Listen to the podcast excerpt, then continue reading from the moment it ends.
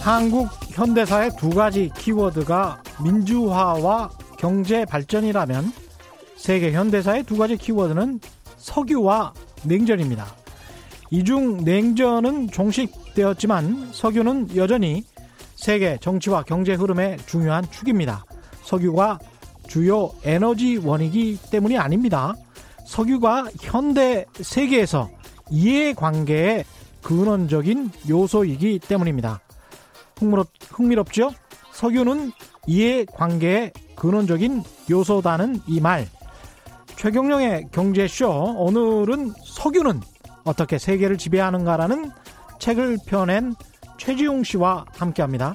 세계 정치 경제사뿐만 아니라 앞으로의 쉐일 혁명의 미래까지 한눈에 볼 수 있는 시간이 될 것 같습니다. 저도 기대가 됩니다.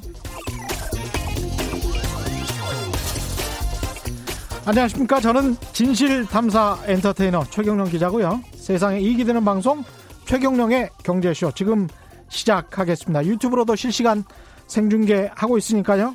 함께 하고 있는 분들 지금 접속해 주십시오. 고맙습니다.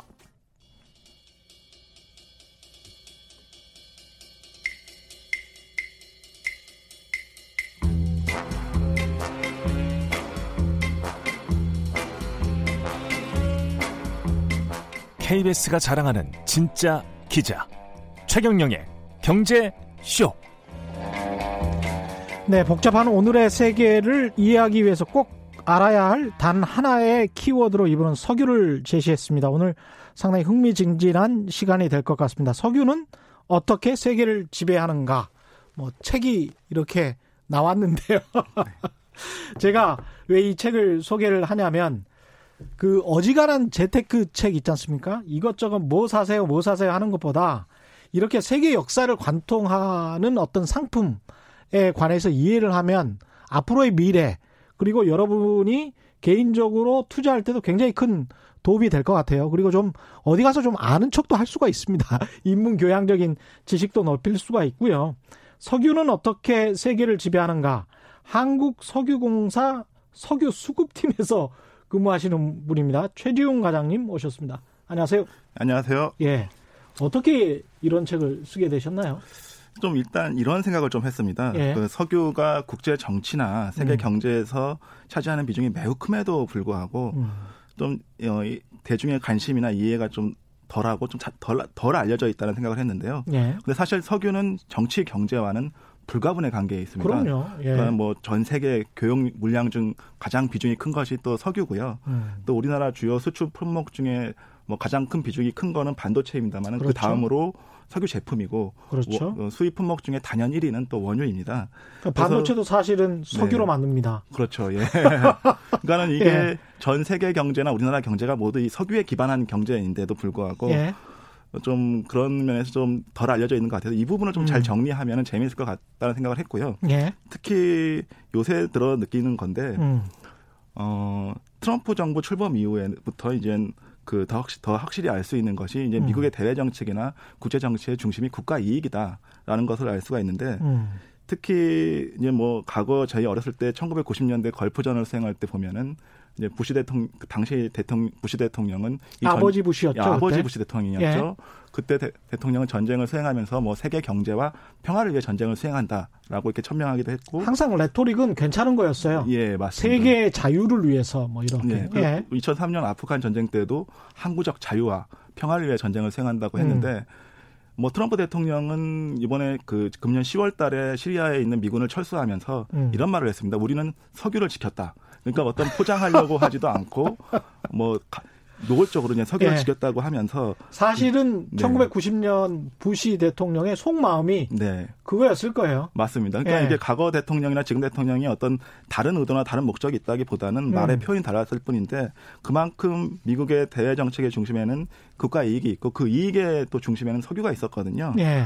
어, 그런 면에서 이제 그런 거를 잘 정리해서 책으로 내보면 좀 재밌겠다는 생각을 했는데 특히 이제 1990년대 이전에는 어느 정도 정리한 책이 있긴 합니다만은 음. 90년대 이후부터 오늘날까지의 어떤 금융위기나 아프간 뭐 아프간 전쟁 또 어, 9.11 테러 같은 그 배후에서 석유의 역할을 다룬 책들은 좀 거의 없다라는 생각이 그렇죠. 들어서 예. 어, 마침 또 회사에서 이 공부할 기회를 주셔가지고 또 음. 책을 쓸 여건이 돼서요. 음. 책을 또 내게 됐습니다. 네. 뭐 겸손하게 말씀하셨는데 영국에서 MBA를 하셨더라고요. 예. 영국에서 MBA를 할때 예, 그때도 그때 이제 석유 그 MBA가 이제 석유가스와 이제 특화된 MBA였는데 음. 그 시기에 이제 뭐 공부를 한 자료를 준비 뭐 주- 어, 자료를 기가, 기반 으로 해서 석유가스에 특화된 MBA도 있습니까? 예, 그 아. 예, 석유가스 MBA라고 하는데 당시- 영국은 이제 북해가 있으니까 네 맞습니다. 그런 아. 영국이 한두 개 학교에서 그 가, 그런 과정을 운영을 하고 있고요. 예. 예, 그런데 그 과정을 이제 그 코스를 밟으면서 음. 예, 이런 책을 쓸 수가 있게 된 것이죠. 예. 아, 그랬군요. 이 특히 이제 90년대 이후 2000년대 들어서서 쉘 혁명이라고 하지 않습니까? 네, 맞습니다. 예. 쉘 혁명과 관련해서도 트럼프의 지금 현재 고립주의, 네. 보호무역이 충분히 설명이 된다. 이렇게 이야기를 하고 있던데 어떤 내용인가요?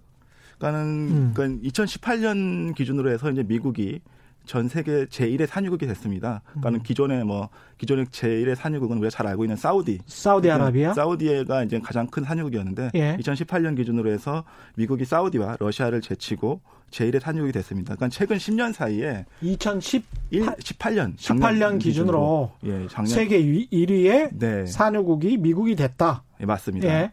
그러니까 최근 10년 기준으로 미국의 원유 생산량이 600만 배럴 이상이 증가한 것인데 600만 배럴. 예. 예. 그게 근데 그 재미있는 것이 음.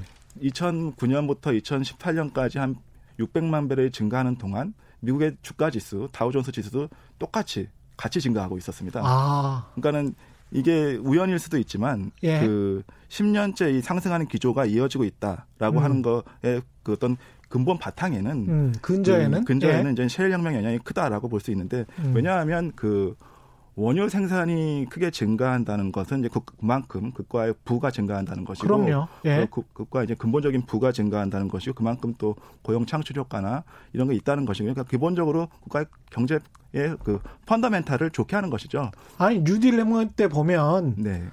이런 그 신문 기사가 있었어요. 그러니까 그 이명박 정부 때도 4대강에 삽질을 했다고 우리가 이야기를 네. 하는데 보통 그 경제적 부가가치를 높이기 위해서 폴 크루그먼 교수가 그런 칼럼을 썼었던 것으로 기억을 하는데요. 그냥 그 크레인 있지 않습니까? 네. 크레인으로 크게 아. 한한번 푸면 네네네. 경제적 부가가치가 그렇게 높지 않아요. 근데 사람들에게 5천 명에게 그 숟가락 하나를 다 나눠주고 크레인이 푸른 양만큼 땅을 네. 팔아라고 하면 경제적인 부가가치가 굉장히 커집니다. 네. 근데 그렇게 땅을 파는데 거기에서 또 아주 중요한 자원인 석유가 나와 버리면 네. 얼마나 큰 부가가치가 생산이 맞습니다. 되겠어요. 그렇죠. 그러니까 예. 그 양만 해도 어- 지금 뭐 엄청난데요. 그 예. 600만 배럴이라고 하면 이제 그 최근 10년 사이에 증가된 양이 이제 600만 배럴이라고 하시면 이제 감이 잘 안 오실 것인데 음. 600만 배럴이면 어느 정도냐면은 그 2011년도에 아랍의 봄이라고 해서 리비아에서 이제 어, 카다피가 실격하고 뭐 그런 혼란의 와중에 리비아 생산 물량이 확 줄었습니다. 그리고 네. 올해 4, 5월 달에도 리비아 내전 우려 때문에 그 리비아 생산량이 줄어들 거라는 우려 때문에 그 국제 시- 석유 시장이 들썩이기도 했는데 리비아의 생산량이 하- 하루에 100만 배럴 정도입니다. 예. 그러니까는 그 지금 미국에 증산되는 양은 거의 6배가 넘는 것이고 음. 또 북유럽에서 석유를 잘 사는 나라가 노르웨이 노르웨이가 있는데 이제 북유럽의 석유 부국 노르웨이의 하루 생산량이 200만 배럴 정도니까 음. 그 노르웨이의 GDP의 대부분을 차지하는 원유 생산량의 3배가 미국 경제에 더해진 것이니 그뭐 미국 경제가 안 좋을래 안 좋을 수가 없고 뭐 나 혼자 그러니까 경제 호황을 누리게 된 배경에는 그런 원유 생산 증가가 있다라고 그렇죠. 저는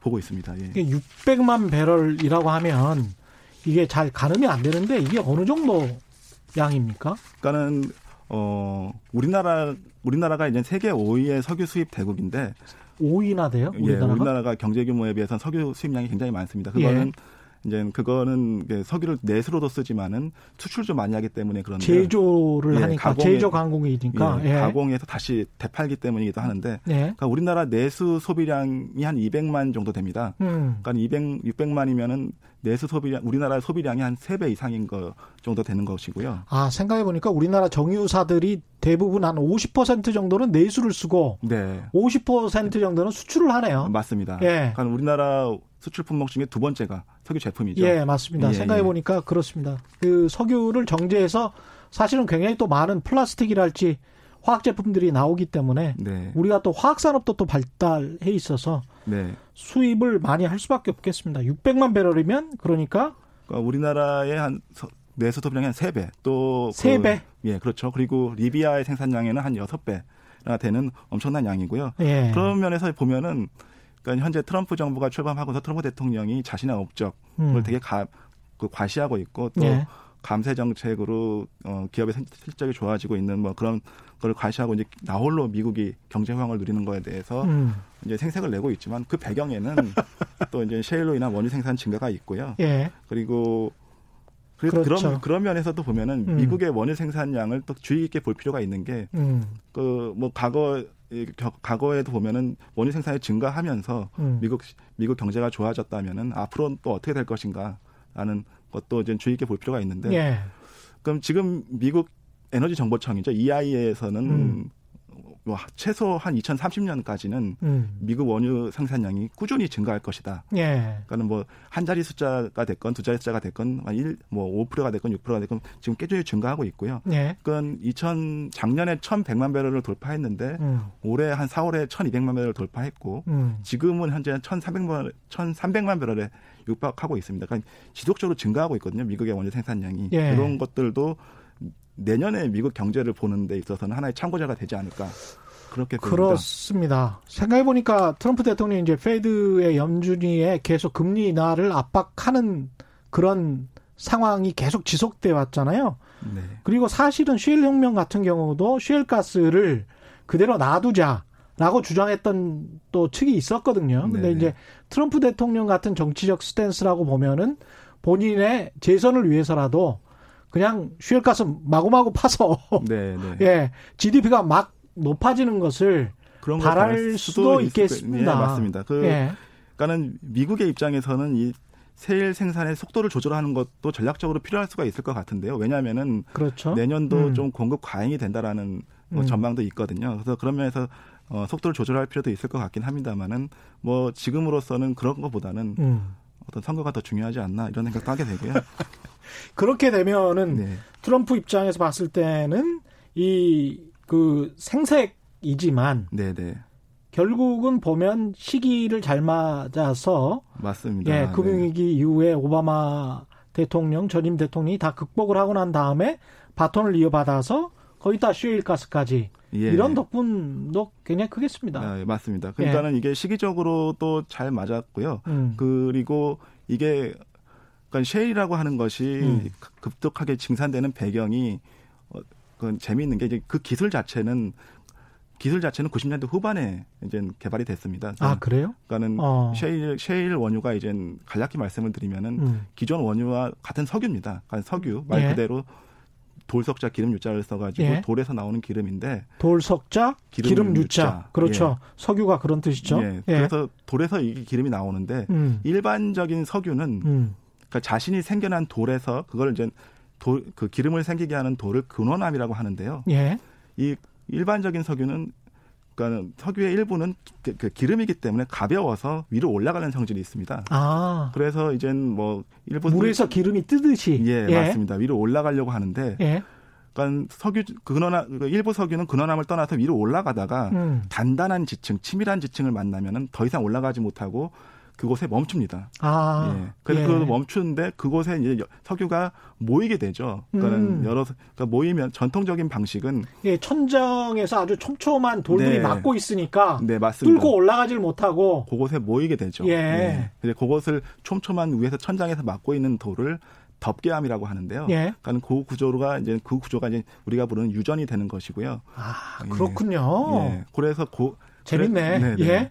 거기에 이제 시추를 정확하게 해서 예. 그러면 기름이 압력에 서 올라오게 됩니다. 그렇죠. 네. 그러면 그 영화에서 보듯이 팍 이렇게 네, 맞습니다. 솟아나는 거. 그렇죠. 예. 예. 덮개암에서 꽉 눌려 있다가 아. 팡 터지는 것이죠. 근데 그 덮개암을 그러니까 뚫는 거네요. 네, 맞습니다. 시추라고 예. 하는 것이 그런 예. 것이고 그런데 이젠 그게 이제 일반적인 전통적인 그 전통 원유, conventional oil의 경우는 그랬는데 음. 셰일 같은 경우에는 이 근원암을 떠나지 못하고 그 돌에서 머, 갇힌 상태로 그대로 머물러 있습니다. 아, 그렇, 그렇습니까? 예, 아. 그래서 이젠 그러니까 일반적인 그 예, 기존의 방식으로는 생산을 하지 못하고 음. 돌을 깨트려야 됩니다. 예. 예, 땅 속에서 돌을 깨트려야 되는데 음. 90년대 후반에 이제 조지 미첼이라는 분이 수압으로 수압으로 돌을 깨트리는 방법을 개발을 합니다. 아, 물의 압력으로 예, 수압 물을 강하게 싸서 석유화 그 화학 물질과 무, 그 물을 강하게 싸서 돌을 깨트려서 석유를 모으는 방법을 고안을 하는데 음. 그러니까는 이 근데 이제 90년대 후반에 그런 방법이 개발이 되기는 했습니다만은 음. 이게 정말 상용화가 돼서 기술적으로 또 경제적으로 채산이 맞을지 여부는 확실하지 않은 상태였거든요. 예. 예. 그러니까 이게 개발이 된 것과 상용화가 되는 건 다른 문제인데 음. 근데 그 상용화에 결정적인 기여를 한 것이 아리아나게도 금융위기였습니다. 아, 2000 그래요? 예, 2008년도 금융위기였는데 어. 당시 이제 뭐 그러니까 기술은 한 90년대 후반에 개발이 됐는데 네, 맞습니다. 예, 계속 가지고 있다가 네. 이거 가지고 이거 팔려면 돈이 너무 많이 들 것 같으니까 네. 이게 못 파고 있다가 예, 맞죠. 예, 예. 맞습니다. 그래서 2008년도 금융위기가 뭐 잘 아시겠지만 그때 서브프라임 위기라든지 그렇죠. 리먼 사태 등으로 이제 글로벌 금융 그 경, 경제가 굉장히 안 좋은 상태가 되니 이제 미국이 음. 추진한 것이 뭐 양적 완화, 네. 양적 완화와 이제 초저금리 기조를 추진하게 되는데 음. 특히 이제는 2009년부터 이제 0%대의 아주 낮은 금리를 예. 한 2015년까지 계속 추진하면서 음. 이때 이젠 그 낮은 금리로 자금을 조달하게 되면서 아. 그 셰일 업체들이 우죽순처럼 생겨나게 됩니다. 그러니까 야, 돈도 싼데 돈 빌려가지고, 예. 예, 석유를 한번 파보자. 이렇게 네. 된 거군요. 그 당시 이제 좀 우- 당시 언론에서는 우려하는 목소리도 있었어요. 왜냐하면은 예. 그 기술의 어떤 그 검증되지 않았는데도 계속 음. 이게 셰일 업체들이 너무 많이 생기고 그, 그 부분에 너무 투자가 많이 되니까 이게 하나의 버블이다. 셰일 버블이다. 한참 그런 기사를 많이 봤었던 것 같아요. 예, 저도. 예. 그 시기에. 그래서 예. 이게 거대한 부채에 의해서 이게 과연 버블인가 버블이 된다면은 뭐 이제 미국 경제에 큰 위협 요소로 다가올 수 있었는데 음. 근데 뭐 이게 결국에는 셰일이 터지기 시작한 것이죠. 2011년, 12년 전후해서. 예. 그러니까는 이게 자칫하면은 미국 경제를 힘들게 했던 요소인데 이게 버블이 아니라 실체가 되면서 아. 그 미국 그러니까 양적 완화의 부작용이라든지 음. 초저금리 기조의 부작용을 대부분 상쇄하면서 미국 경제를 다시 한번 이제 구원하게 되는 그런 게 되는 그런 역할을 하게 되는 것이죠. 그런 뒷배경이 있었군요. 예, 야. 그래서 근데 음. 그러면서 이제 2014년 경에는 너무 많이 셰일이 터지 셰일 오일이 생산이 되면서 그때 이제 유가가 한 120불 수준에서 뭐 2, 30불 수준까지 폭락을 하는 음. 그런 상황도 맞이하게 되고요. 음. 뭐 그런 그런 뒷배경이 있었습니다. 예. 이게 지금 이렇게 이제 금리 인하 결국은 금리 인하라는 것도 그 전에 금리 인하하기 전에 사실은 2006년도 7년도에 어 미국의 금리가 한 5% 수준이었거든요. 네, 네. 근데 이제 한 1년 반 만에 급격하게 네. 0%대로 그냥 낮춰버린 거잖아요. 네, 맞습니다. 그런 상황에서 야 이 싼 돈을 가지고 석유를 시추하자 네. 돈이 많이 든다고 하는데 그러니까 보통 이제 단가를 생각을 하잖아요. 어느 네. 정도의 배럴 석유 매장량이 나오는데 그걸 가지고 이런 그 석유 시추를 하는데 돈이 많이 드는데 이 돈으로 이, 이 정도의 그 매장량을 그 나오면 이 네. 정도의 석유가 나오면 이 정도 돈을 벌 수 있을 것 같다. 네, 네. 그 단가가 이제 맞기 시작한 거군요. 이 금리 상황 때문에. 맞습니다. 그게 음. 또그 그 시기를 잘 맞았다고 하는 게 그때 금리도 낮았지만은 음. 2010년, 11년을 기준으로 해서 아랍에본 아까 말씀드린 그 리비아 사태 때문에 유가가 또 급 올라가게 됩니다. 아. 그러면서 이제 유가도 오르고 금리도 예. 낮으니 이 셰일 업체들한테는 투자할 수 있는 절호의 기회가 마련이 된 것이죠. 그때 당시에 제 기억에도 그래서 유가가 뭐 50불인지 60불인지 이상이 되어야 쉐일 가스를 개발할 수 있는 그 BP가 네. 손익분기점이 된다, 네. 안 된다 그런 이야기를 했었어요. 네, 맞습니다. 예. 그러면서 계속 이 도전을 하면서 기술은 음. 혁신이 되고 음. 혁신이 되면서 그 BEP 손익 분기점이 계속 떨어지는 그런 혀- 그런 효과가 나타나면서 어, 뭐 지금은 뭐 기술적으로도 미국이 압도적으로 앞서 있고요. 아. 예. 그리고 뭐 사실은 중국도 손을 벌리지 않았었습니까? 예. 미국에게 네, 우리도 쉐일 가스가 있는 것 같은데 네. 우리 지층에도 있는 네. 것 같은데 기술이 없어요. 네 맞습니다. 그 예. 셰일은 미, 중국에도 뭐 막대하게 매장이 돼 있긴 한데 음. 근데 약간 그 지층적으로는 좀 다른 구조를 가지고 있어서 생산하기가 좀 더 어렵다고는 알고 있는데요. 예. 그러, 그러니까 그 그런 차원에서는 지금으로서는 미국이 더 훨씬 더 앞서 있는 그렇죠. 어떤 근데 뭐- 미국이 이제 뭐 5G 관련해서 화웨이한테 뭐 팔라고 하지도 말라고 하는 그런 상황인데 이걸 뭐 도와줄 리가 없죠. 그렇죠. 예, 그렇고 이게 이 셰일 기술에 보면은 실주 기술뿐만 아니라 각종 디지털 기술도 음. 많이 접목이 된 것 같아요. 그러니까는 이 셰일이라고 하는 게 단순히 기존처럼 투직으로 땅을 파는 게 아니라 예. 일단 판 다음에 수평으로 들어갑니다. 음. 수평으로 들어가서 이렇게 셰일층을 따라서 이렇게 커브를 꺾어가면서 이렇게 진로를 바꿔가면서 이렇게 시출해야 되기 때문에 음. 굉장히 고난이도의 디지털 기술도 접목이 되는 것으로 예, 알고 있습니다. 우리는 미국의 우방인데 혹시 우리는 이런 거 없습니까? 우리 지층에는? 그러니까는 사실 우리나라 동해 앞바다에서 예. 한 100만 배럴만 터져도 그렇죠. 우리나라 경제에 크게 도움이 되고 그럴 예. 건데 또 그렇지가 않기 때문에 또 우리나라에서 그런 자원에 대한 축복은 없기 때문에 아 전혀 뭐 가능성이 음. 없습니까? 그거는 아 근데 예. 전혀 가능성이 없는 건 아니고요. 예. 그, 네, 뭐, 어떤 규모 일정 규모 이상은 나올 수도 있을, 있을 것 같습니다. 그러나 음. 지금 현재까지는 없고 그런 거 또 그렇기 그 자원이 그렇게 없기 때문에 또 우리나라 사람 우리나라 분들이 또 열심히 근면하게 일을 하는 거 아닌가 이런 생각도 하게 됩니다. 그러니까 너무 근면해서 네, 네. 좀 약간 쉬고 싶은 분들도 많아요. 사실은. 네. 예, 노동 시간이 너무 어, 뭐 기니까. 네, 네. 예. 뭐 스웨덴 노르웨이였나요? 그 노르웨이죠. 예, 노르웨이죠. 네. 예. 그, 그, 그러니까 노르웨이 같은 경우는 뭐 석유가 200만 배럴씩 나오니까 그렇죠. 네, 어떤 예. 복, 좀뭐 그런 여유를 가질 수 있나. 그거 가지고 사실은 네. 일종의 펀드 같은 거를 만들어서 기금을 예. 조성해 가지고 그 미래 세대의 복지까지 차근차근 신경 쓸 수 있게 그렇게 부를 형성을 했단 말이죠. 그런 네. 측면에서는 참 우리도 그런 부가 있으면 좋기는 할 텐데 지금은 참 잘 다루고 유지할 수 있는 그런 어, 행정적 정치적 기반이 돼 있는 민주주의 국가라서 네. 아쉽습니다. 그런 알겠습니다. 그래, 그래, 예. 그래, 근데 이젠 그, 이런 얘기들도 많이 하시는 것 같아요. 예. 그, 그러니까 아까도 말씀드렸지만, 음. 미국의 셰일 오일이 증산이 되면서, 음. 뭐 중동 의존도가 많이 낮아졌기 때문에, 예. 어, 뭐, 미국, 그 트럼프의 대외 정책, 대외 정책이나, 음. 뭐, 어, 보호주의 같은 데서 영향을 미치고 있다라고 이제 얘기도 많이 하시고 하, 하시는데, 또 그거에 대해서 반대하시는 의견도 많이 있으신 것 같은데요. 예. 근데 이게 과거에 미국의 원유 생산량이 적을 때와 음. 지금 이 원유 생산량이 지금 이렇게 그 사상 최고치를 경신하고 있는 이런 때를 비교해 보면은 음. 확실히 차이가 있는 건 맞는 것 같습니다. 가령 어, 미국의 원유 생산량이 적었던 시기는 이제 1970년대를 들 수 있는데 예. 이때 미국의 원유 생산량은 지속적으로 감소하는 데 반해서 자국에서 원유 수요는 급증 계속 증가합니다.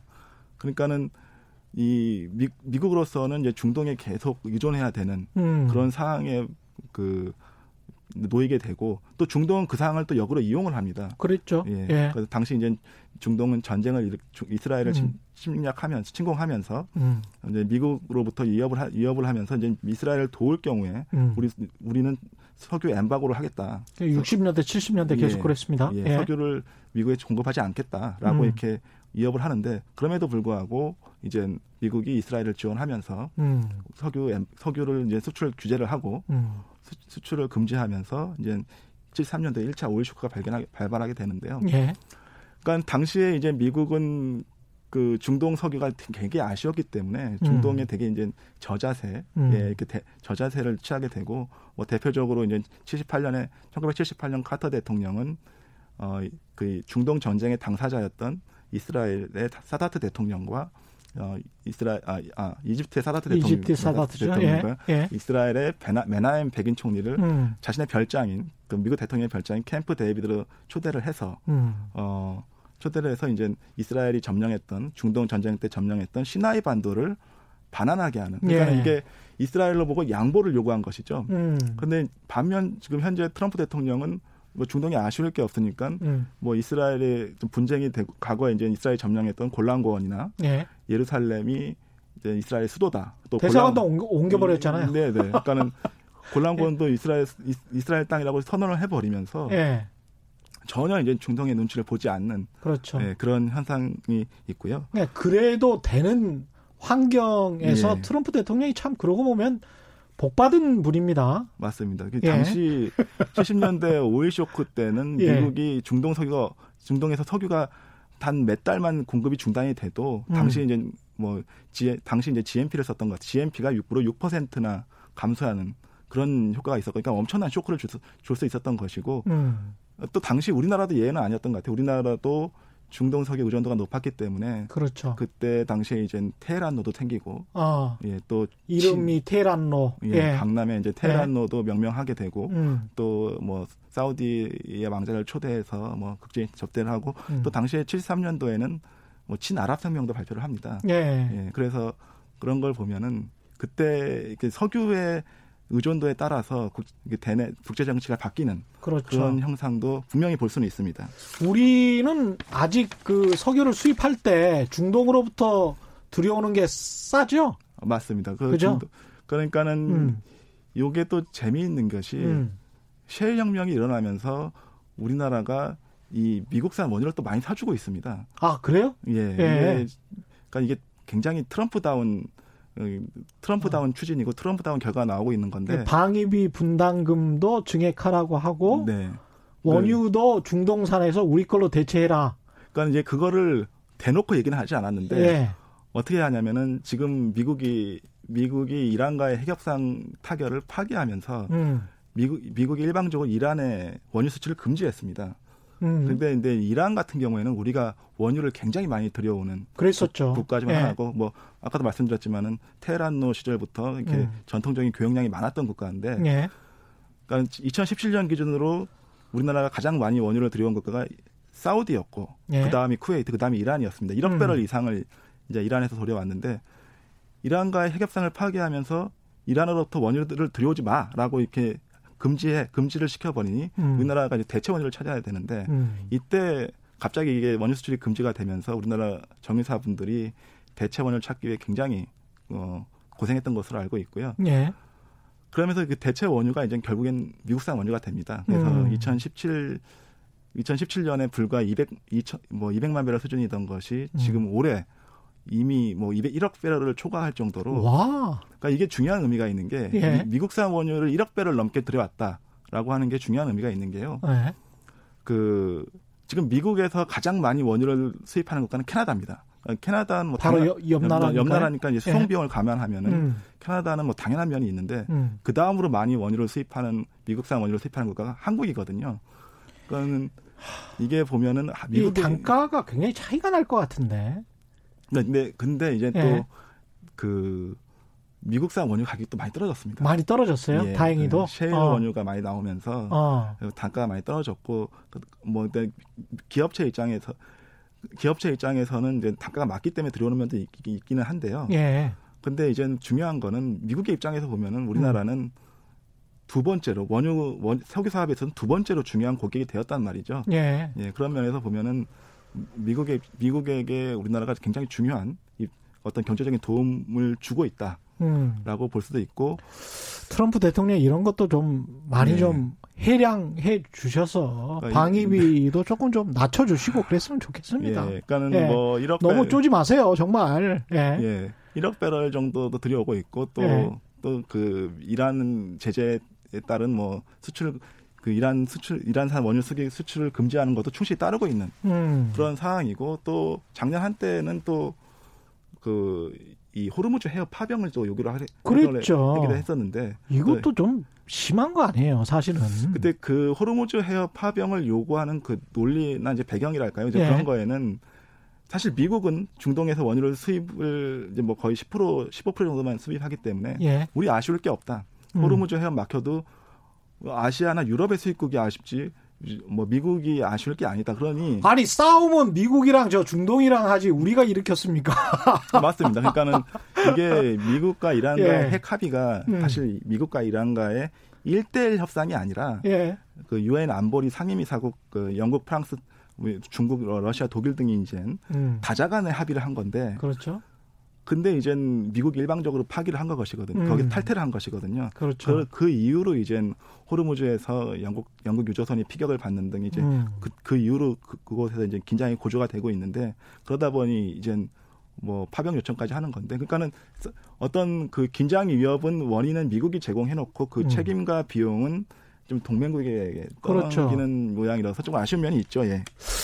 아니 근데 갑자기 좀 궁금한 게 캐나다 같은 경우는 환경 때문에 그렇습니까? 왜 쉘가스를 거기도 굉장히 많이 매장돼 있는 것으로 알고 있는데 미국처럼 그렇게 적극적으로 파지를 않는 이유가 있나요? 네, 그래서 캐나다도 그이 셰일가스나 이제 원유 생산 입장에서는 음. 굉장히 많은 그 생산을 하고 있는데 예. 이게 그 원유가 생산되기 위해서는 또 인프라 같은 게 갖춰져야 됩니다. 그러니까 예.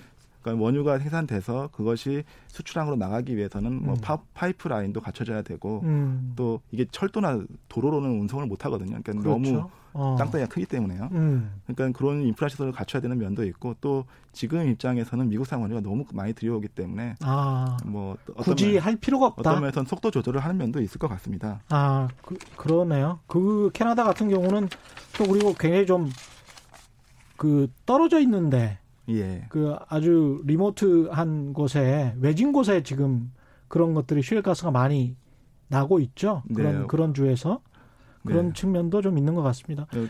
예? 맞습니다. 그렇기 때문에 또 이게 어떤 송유관 시설이나 이건 유, 그 나르는 그 운송하는 음. 인프라가 갖춰져야 되는데 음. 그러니까 2014년에 그 미국에서 셰일 원유가 급증하면서 유가가 폭락했을 때 음. 이때 좀 미국이 그걸 방기했다는 느낌도 있습니다. 왜냐하면 예. 너무 빨리 원유가 증산이 되니까는 이거를 음. 실어 나를 수가 없는 거예요. 음. 그러니까는 인프라가 갖춰지지 않은 상태에서 원유가 생산이 증가되는 것은 좀 의미가 없을 수 있기 때문에 음. 그러니까 그, 이 원유가 폭락을 하더라도 방기하면서 음. 이때 당시에 이제 또 원유 그때 당시에 원유가 또 급감하는 일시적으로 음. 감소하는 그런 현상도 나타났습니다. 육군 항공 여단이라는 닉네임을 쓰시는 분은 미국 텍사스산이 제일 비싸요. 우리나라가 만만한 거죠. 뭐 일종의 호구라는 것입니다. 이렇게 이런 문자를 보내셨고요. 이건 맞습니까? 텍사스, 그러니까 텍사스산 원유가 예. 두바이보다는 약간 싸은 싸게 형성이 되고 있긴 한데요. 예. 어, 근데 그 일단 원유를 거래하는 것 자체는 어떤 미국의 압력이 있다고 볼 수는 없고요. 음. 어떤 시장 자체를 그렇게 만들었다고 볼 수 있겠죠. 미국이 그렇게 시장을 만들었다. 네. 예. 수송 단가나 이런 거는 어떠, 어떨까요? 그러니까 전통적으로는 중동산 원유가 그 수송 단가가 굉장히 그러니까 가장 많이 그러니까 크게 음. 대형 유조선을 들어온다는 면에서는 싸게 유지가 되는 면은 있긴 있긴 합니다. 예, 그래서 네. 우리가 주로 두바이유 네 맞습니다. 그 80, 수입하죠. 네, 예. 뭐 두바이유 또 뭐 사우디에서 아라비안 라이트나 뭐 음. 바스라 라이트 뭐 이런 유종을 수용을 하는데 음. 수입을 하는데 뭐 수입 그 운송비 차원에서도 미국산 원유가 크게 들어오면 들어올수록 또 음. 예, 미국산 원유가 운송비 차원에서 경쟁력을 가지게 되는 또뭐 음. 그런 현상도 나타나고 있죠.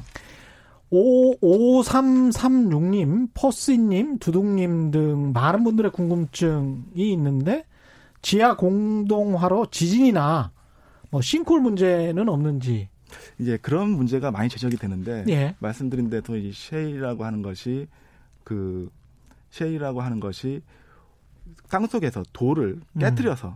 깨뜨려서 나오는 거기 때문에 음. 그게 이제 지진을 유발할 수 있다라는 주장이 많이 나옵니다. 예. 많이 나오고 또 그런 차 근데 이게 검증이 됐는지는 검증이 되지는 않았던 것 같아요. 그러니까 음. 지진이라고 하는 거는 지하 멘틀이라고 하는 깊은 땅속 그렇죠. 멘틀층에서 네. 나는 것인데 음. 어그 사실은 이이 시추라고 하는 것이 거기까지 는 음. 들어가지는 않거든요. 음. 그래서 검증은 되지 않았으나 의심을 음. 할수 있는데 예. 어, 뭐 아직은 잘 모르겠다. 뭐, 아직은 과학적으로. 잘, 예, 그렇죠. 예. 근데 이게 그 지금 시, 미국의 셰일 원유가 생산된 지가 거의 10년이 넘은 상태이기 때문에 음. 어 거기 딱 영, 지진 지진의 발생 가능성과 연관이 있다. 음. 라고 하기에는 조금 어려울 것 같다는 생각도 듭니다. 그러네요. 2261님, 한국이 미국의 원유 최고 수입국의 무기 수입국인데 왜 한국을 막 대하면서 푸대접하는지 원인을 모르겠습니다. 나라가 좀 약해서 그런 것도 있고요. 그 다음에 이제 북한이랑 잘 지내고 우리가 통일은 아니라도 경제적으로라도 좀 통합이 돼 있으면 한 목소리를 낼 수가 있을 텐데 북한도 상대를 해야 되고 네. 중국도 상대를 해야 되고 미국도 상대를 해야 되는 그런 상황이니까 한국으로서는 지렛대가 별로 없는 거죠, 사실은. 국제정치 경제학으로 보면. 이런 상황에서 미국의 이제 원유가 밀고 들어오니까 중동 같은 나라에서는 한국이랑 계속 그 사업을 해왔는데 네. 그래서 아람코 같은 곳이 한국의 어떤 현대 오일뱅크 지분도 인수하고 네. 그런 게 이제 앞으로도 우리랑 계속 사업을 하자. 네, 네. 미국 쪽으로 가지 말고 네, 네. 이런 의미가 있는 건가요? 그렇게 볼 수가 있는데 음. 그러니까 미- 사우디 입장에서도 한국 시장, 한국의 이 석유 시장은 놓칠 수 없는 아주 그렇죠. 중요한 큰 손이거 예. 큰 시장이거든요. 근데 이제 미국산 원유가 계속 들어오는 마당이라면은 음. 사우디 입장에서도 굉장히 불안할 거고요. 음. 그러니까 사우디도 과거에 80년대에 어, 유가를 유지하기 위해서 이제 감산 정책을 펴다가 네. 시장 점유율을 크게 잃었던 적이 있습니다. 음. 근데 이게 한 번 시장 점유율을 잃게 되면은 음. 그거를 이렇게 회복하기가 쉽지가 않아요. 왜냐하면은 그렇죠. 그이 정유 시설이라고 하는 게 좀 민감한 면이 있기 때문에 음. 어, 어떤 정유 어떤 유종의 성상에 맞춰서 스펙에 맞춰서 이제 정제 시설을 세팅을 해놓는데 갑자기 다른 원유로 바꾼다는 것이 쉽지가 않거든요. 음. 그런 면에서 이 사우디 입장에서는 자칫하다가는 이 미국에게 원유 시장을 원유 그 한국이라는 소비자를 내줄 수 있다라는 좀 두려움이 있기 때문에 음. 그러니까 이 과거 올해도 이제 현대 오일뱅크 지분을 인수하긴 했습니다만은 과거에도 어, 현 S-오일 지분을 인수하면서 지금 뭐 대주주가 돼 있죠. 그렇죠. 예, 예. 그러면서 이 한국의 원유 시장을 지키려는 노력을 하고 있고 음. 또 하나 이제 사우디 같은 경우에는 이 한국과의 교역을 강화하고 싶은 면이 분명히 있어 보이는데 음. 이 오- 올해 한 8월 달인가요? 그때 빈살만 왕세자가 한국을 방문 방문해서 예. 여러 가지 뭐 사업 교역을 확대를 하고 싶어 하는 모습을 보였는데 특히 음. 특이하게 이젠 그 대전에 있는 그 ADD 국방과학연구센터 이런 이곳을 국방과학연구소를 방문해서 예. 그 사우디나 우리나라는 이제 천문학적인 비용을 국방 예산에 투, 투자를 하고 있기 때문에 그렇죠. 어떤 무기 체계나 무기 연, 그런 기술을 공유하고 싶어하는 아. 예, 그런 거를 그런 데 관심을 가지하는 어. 뭐 그런 모습도 보였습니다. 그래서 그쪽으로 또 무기 수출을 하면 또 네. 좋을 수도 있을 것 같습니다. 근데 사우디 입장에서는 이제 전통적으로 중동에서 가장 친미 국가고 이란과 더불어서 뭐 가장 큰 나라 중에 하- 하나잖아요. 네. 근데 이제 미국이 본인들의 시장을 뺏어가면 약간 좀 이해가 충돌하는 그런 측면도 있을 것 같은데요. 분명히 그런 게 있을 거고요. 예. 그래서 이제 사우디 입장에서도 한국과 한국과 고역 관계를 이제 그 넓히고 싶어하는 면이 분명히 있고 음. 또 오늘 뉴스에서는 이제 사우디 아람코의 공모가가 결정이 됐습니다. 예. 그래서 이제 8.5불 수준으로 결정이 돼서 그 공모가를 기준으로 했을 때 보면은 이제 아람코의 시가총액이 1조 7천억 달러, 음. 그러니까는 그 당, 그 빈살만이 기대했던 2조 달러에는 못 미쳤습니다만은 뭐 시장 기대치에는 충분히 부합하는 수준으로 됐는데 여기서 중요한 거는 사우디 아람코가 지금 시점에서 이제 상장을 결정했다는 것인데요. 예. 그러니까 왜 지금 시점에서 상장을 그러니까 결정했느냐? 미- 사우디 입장에서도 가만히 있다가 예, 예. 유, 그러니까 석유 기업의 가치라고 하는 것은 유가와 연동됩니다. 예. 그러니까 유가가 높아지면은 석유 기업의 매출이나 순이익이 높아지는 것인데, 아, 예. 그러니까 지금 시점에 유가 상장을 결정했다는 것은 음. 앞으로도 이 석유 생산을 통해서 음. 유가가 크게 오른다거나 또 뭐 시장의 경쟁이 치열해지기 때문에 음. 그 뭐 향후 1년, 2년 내에 유가가 크게 올라서 더 좋은 상장 기회를 가질 수 없을 수도 있다라는 지금이 제일 좋은 시기다. 그나마 라고, 생각할 어떤 그런 시그널이 줄 수가 있죠. 아. 예.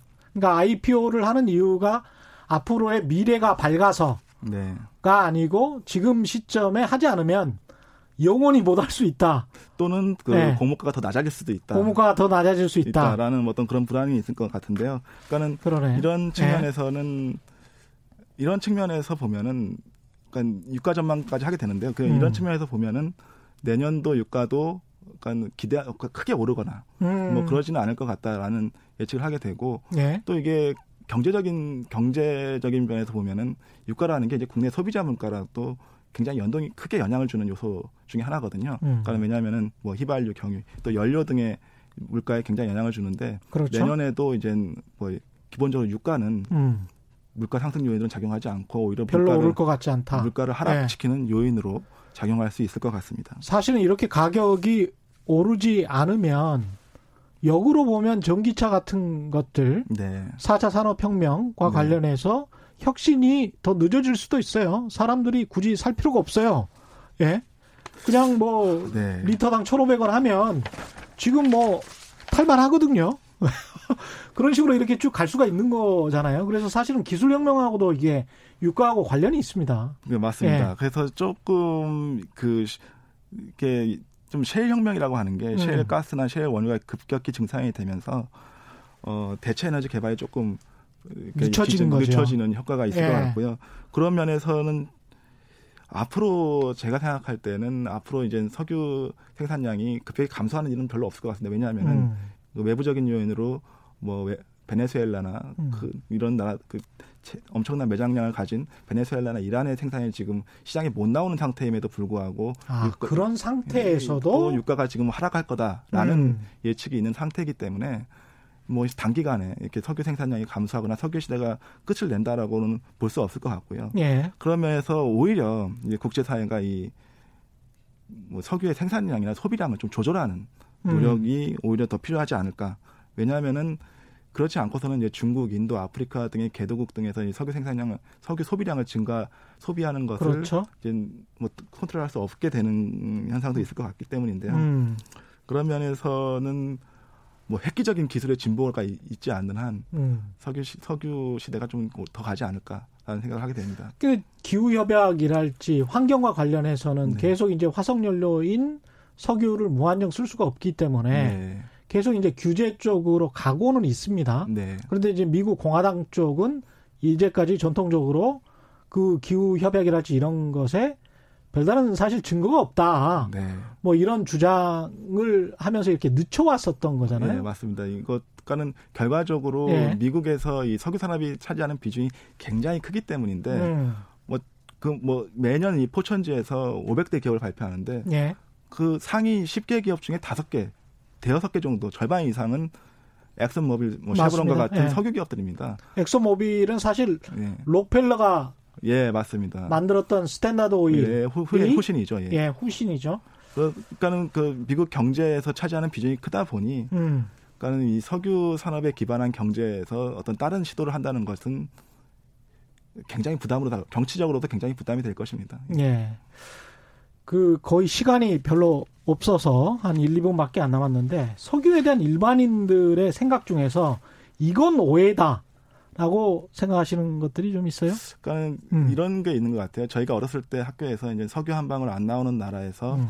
어, 전기를 아껴 써야자 이런 음. 얘기를 하고 그랬는데 사실 전기, 그러니까 전기를 일으키는 발전 분야에서 음. 석유의 비중은 뭐 3% 5%로 굉장히 낮고요. 예. 그러니까 석유라고 하는 것은 석유가 100개가 있으면은 음. 한 50개 정도는 그 항공기 또 음. 선박의 수송 연료로 수송용 연료로 쓰이고 그렇군요. 예. 어. 대, 그 절반 이상 수송용 연료 전기는 3에서 5%밖에 예, 안 되죠. 발전용으로는 3에서 5%. 그러니까는 예. 석유와 어떤 발전을 하는 신재생 에너지는 어떤 경우 경쟁 관계는 아닙니다. 음. 왜냐하면 신재생 에너지들은 태양열이라든지 풍력들은 발전용이거든요. 예. 그걸로 항공기를 띄우거나 예. 어, 선박을 가게 할 수는 없습니다. 음. 왜냐하면 이 그러려고 하면 어, 배터리의 크기가 엄청나게 커져야 되는데 그렇겠습니다. 예, 예. 그렇게 하기에는 그럴 수는 없, 없을 것 같고요. 음. 그러니까 석유라고 하는 거는 수송용. 그다음에 음. 또 100개 중에 50개가 수송용이라면 2, 30개 정도는 이제 석유 화학용으로 해서 플라스틱이나 서- 우리가 입고 있는 섬유 또는 음. 각종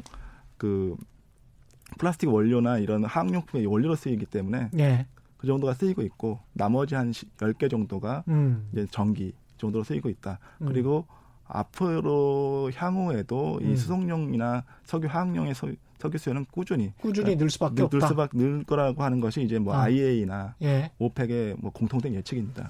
예, 7922님 오늘 방송 다시 듣기로 식구들과 함께 공부하려고 메모해 놓습니다. 고맙습니다. 말씀하셨고요. 이호란 님 본 주제인 석유와 국제 헤게모니에 대한 이야기는 제대로 못한 것 같네요. 한 번 더 모셨으면 하는 그런 말씀 아, 예.